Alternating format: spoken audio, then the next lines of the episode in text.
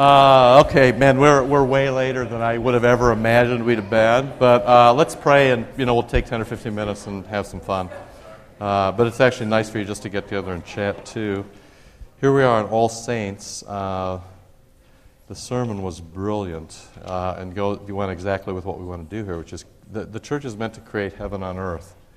Um, the older you get, the fewer days you have for that to become a possibility. So, my advice to all of you is to press hard. Uh, you know, there's only so many. I don't know, something happened to me over the last 10 years where um, I was very certain I'd see it, and then you come to the point and you say, well, will I ever see it? So, my urgency is greater than it was in the past. And I'm sure the people who are older than I may feel the same way. Uh, there's very few things in life that are worth anything. The church is one of them. And uh, there's no better church than this place. But it, it lies in our hands depending on what we'll do with it. So, you know, this whole bit has been about tending what the Lord has given to you. Let's pray and then we'll just keep going. Almighty God, everlasting Father, who wills to restore all things to a new Eden in your ever, everlasting beloved Son, the King and Lord of all things mercifully grant that all peoples and all nations, divided and wounded by sin, may be brought under the gentle yoke of him, his most loving rule, who with thee and the Holy Spirit lives and reigns, one God, now and forever. Amen. Have you got questions on anything we've said so far? Just anything lying out there? Or you can ask about anything you want. Hey, great to see you. Got questions, Sister Woo? We probably, let's see. All right. You got questions about anything? I don't know if you think we're going way too fast. Early on, you know, the, the kind of the feedback was we were going too fast. Maybe the feedback's going to be that we're going too slow now. Got anything? You're all okay? You're quiet? Life's good? I love the quote by uh, Pastor Nagel, yeah, get more than you pray for. You know, it's funny how you, smart guys, he said he loved the quote by, by Pastor Nagel. You know, smart guys, about the only thing I think about now when I pray uh, is the quote by Bernard, is it Bernard de Clairvaux, who said, um, "When you pray, the Lord will give you what you ask or something better." That pretty much answers every prayer, every question you'd have about prayer. Um, Nagel's is the same thing. It's a risky business praying. You get more than you ask for. You sure you don't have a question about anything? I'll just say one thing. I'll just make one observation. Then I got only have about seven minutes. I'll make one observation. I think one of the issues in community that is so foreign uh, to all of us is the notion of collective care and even pastoral care. And when people have talked to me about the Friday morning women's study, about the Tuesday night men's study, and about this study, one of the things I realize that they have, that they're struggling with, is the notion of collective care. And um, I often think of it like a doctor. Uh, when I go to a doctor, I'm a great patient because, because I've been a pastor. When I go to the doctor, I do exactly what I'm told, exactly when I'm told to do it. I don't cut the meds back. I don't, uh, you know, take them at different times. I don't double the dose.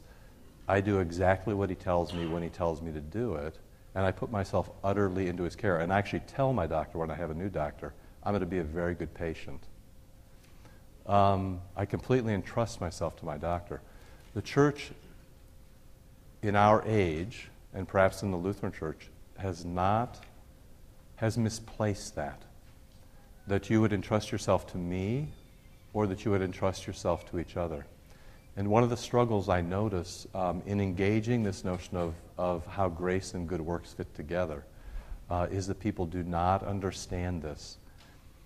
Here's the thing grace, grace, where there's grace, there are automatically good works.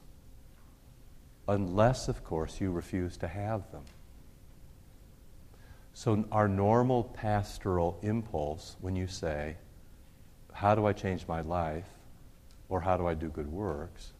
the normal pastoral impulse is, Go to the Eucharist. That is the first thing. And then, if you're struggling, we might give you the Jesus prayer to say in the face of any temptation. It's an old, old prayer in the church Lord Jesus Christ, Son of the living God, have mercy on me, a sinner, which you bring to your lips in the face of temptation. We might suggest that you go to private absolution where you can leave the stuff that's bugging you uh, at, the, at the altar, and we might suggest to you to remember your baptism as the Catechism does. We also might suggest to you that you ask your community what it is that you would be good for. Now, do you see how strange that is? That's so strange for you. I don't think most of you, it is a pastor's dream when somebody comes and says, What should I do? But that's very rare. I think it's very rare for you all, and it was for me too, because we were never brought up this way in the church. It's very rare for us to say to a pastor, What should I do? or to the community, What should I do? We're so interested in paths to spiritual discipline that are individual. And we're so interested in doctoring ourselves. How many of you doctor yourselves off the internet no matter what your doctor says? Because after all, you've watched House. And you know that doctors you know that doctors can make mistakes, right? And you're you're pretty sure, I mean, you're like right from the beginning, you're like banging on all those resins. Ah, I know what that is. Just House and me, we're the only ones who know. I don't know why this goes 60 minutes. We got to figure it right out. I mean, see, that's your norm. You got an internet hookup, you might as well have an MD. Uh, you know what? But if you read the text, James, sl- greetings, James, slave, greetings to the tribes whom I pastor. Count it all joy, which has completely revolutionized the way you engage the world when you go through sifting, because that will reveal who you are and make you into what God wants in the way of faith, where faith doesn't mean your pious, junky little heart, but what was confessed in the Nicene Creed today. This is how the church was built from the earliest days. And even all this nonsense that floats around in Wheaton about home Bible studies and why do you have home Bible studies like that? Well, we have those because they had house churches in the early church. Nonsense. Those house churches were pastored. Read Luke's gospel, Luke 1 4. The word there, the verb is katecheo, to catechumen people, to catechize them, just what we're doing this morning. And at the end, toward the end, he says, at the beginning, he says, we're about to catechize them. At the end of Luke's gospel, he says, now we've catechized them, which means they sat in the dirt and they were quiet while somebody else told them what their life looked like. You do this, or should do this, in every, you know, you, you, act as your own lawyer, everybody knows you're a fool. You act as your own doctor, I can tell you where you can get a gravestone made. You know, you, you know, you act as your own financial advisor. Did you sell everything a week ago Friday? You know? Everybody thinks that they can do everything on their own. I just want to reinforce, if I can reinforce to you one thing when he starts James' slave greetings to the, to the tribes that I pastor. When he says that, he denies all the foregoing. And I would just put it to you in this testing and sifting of normal life where you find out what you're made of and also what the Lord will make you into. I guess the one thing I would do is have everybody sort of cock their ears and listen a little bit. If you spent the next five years listening, if you spent yourself, if you, if you put yourself for the next five years utterly at the mercy of your pastor and your congregation, your life would be in a different place um, than if you tried to do it yourself. The do it yourself thing, while it's very American, is utterly anti biblical.